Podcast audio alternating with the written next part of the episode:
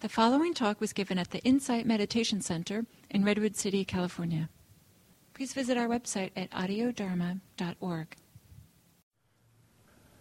Thank you all for your morning of beautiful practice. It's uh, really lovely to share a time like this with other people. And um,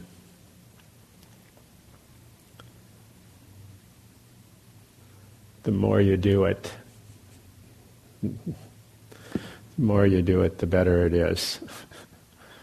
the better it is, the happier you are. So I hope you continue to meditate a lot.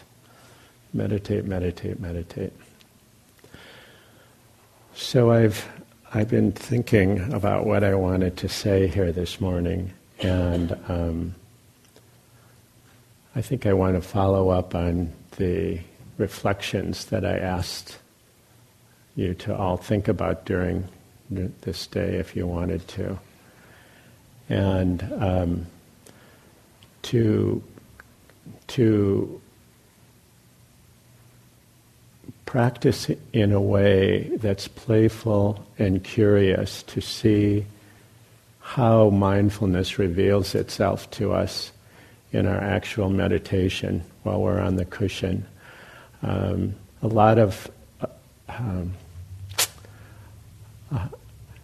a lot of the integration of our practice happens in an, in a more subtle way, so that we don't always see what's happening. We just begin to see the changes that are happening in our lives.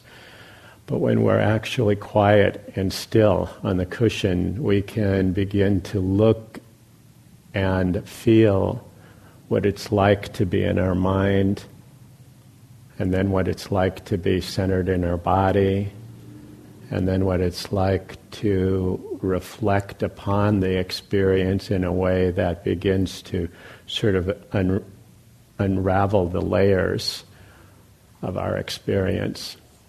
So it's been said that um, there's really only one spiritual problem, and that problem is not seeing things that, the way they really are. And there's a Pali word for that called avijja, or ignorance. And um, practicing uh, uh, mindfulness is um, cultivating the ability to see things as they are.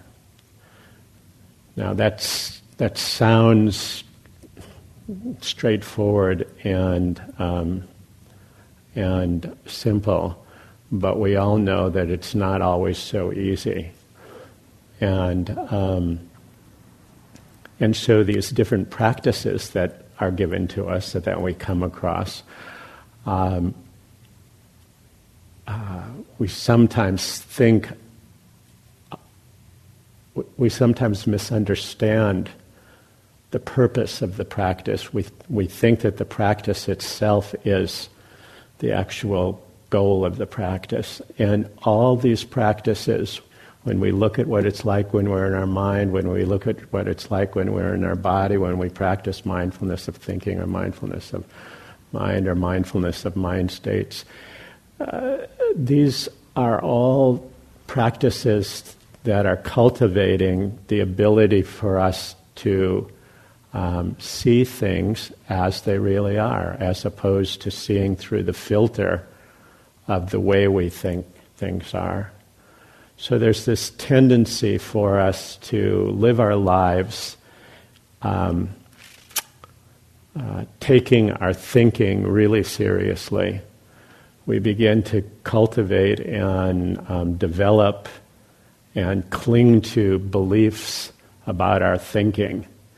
And uh, when we apply mindfulness to our thinking, we sometimes see that, uh, we oftentimes see, we almost always see that, uh, that things as they are are not as we thought they were.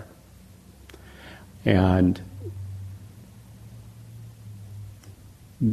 by shining the light of mindfulness onto our wrong thinking,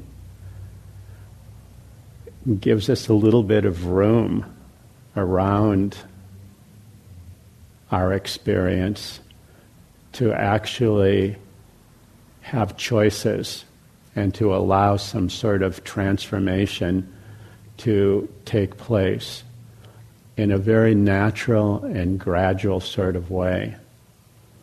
So, um, so having said that, I would I would say that I would follow up on that by saying that we all have had certain kinds of um, insights while we've been practicing. And those insights serve us in many, many different ways. But then we find ourselves falling into old habits, old repetitious kinds of habits.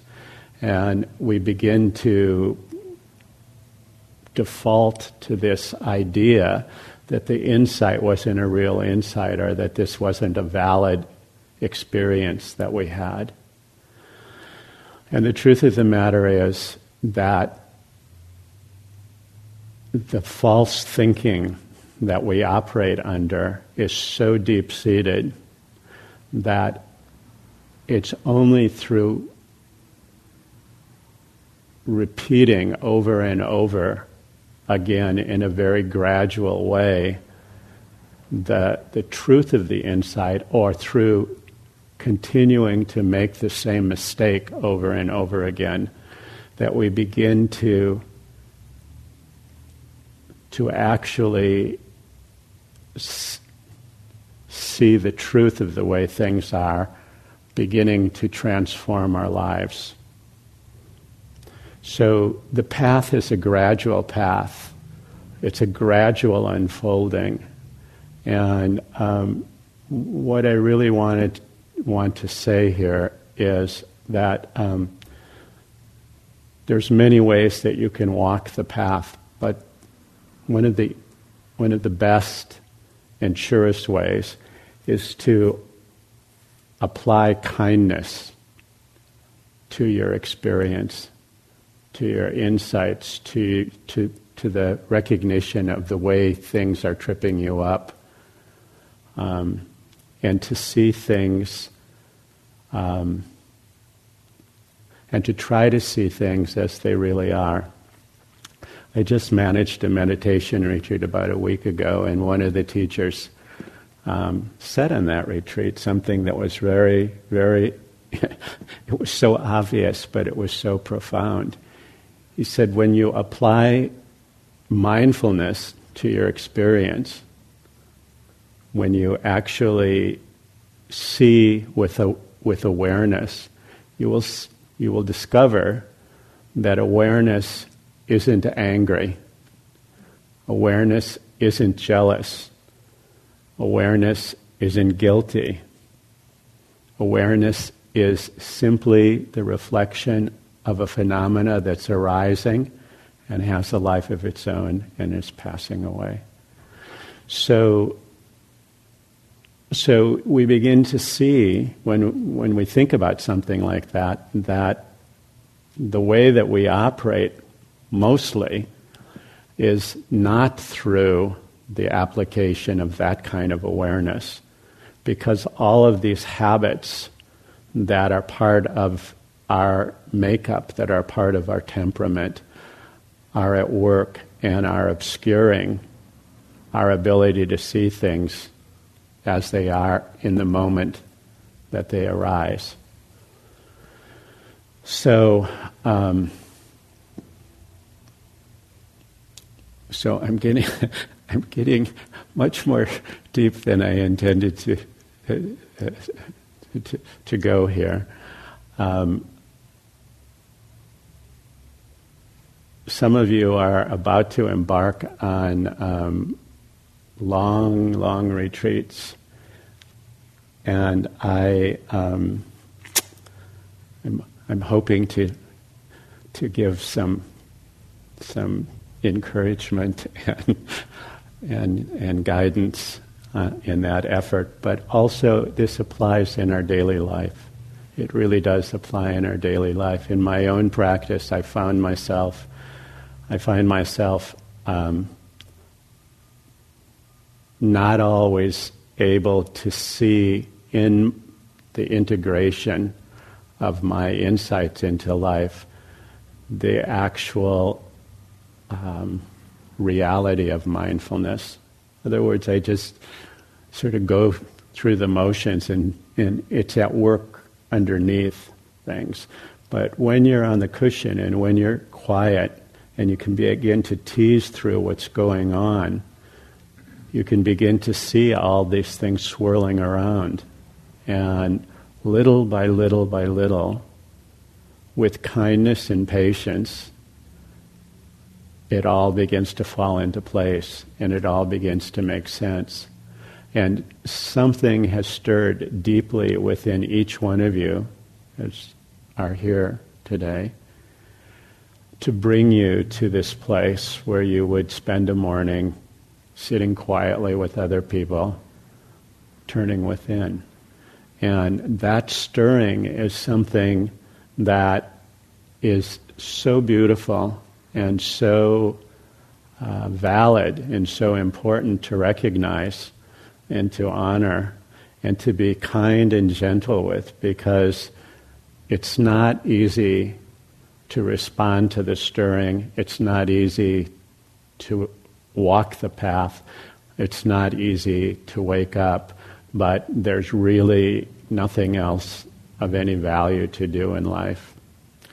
So, um, Bhikkhu Bodhi has said, and I find this so encouraging. He says that there's only two requirements for walking this path of awakening. And the two are in this order to start and to continue. So, I wish you all, you're all off to a good start, and I wish you all to continue on this path. Thank you for spending the morning here. And may whatever benefit has arisen from our coming together to do this practice, may, may we share this with one another and with all beings everywhere. So, thank you.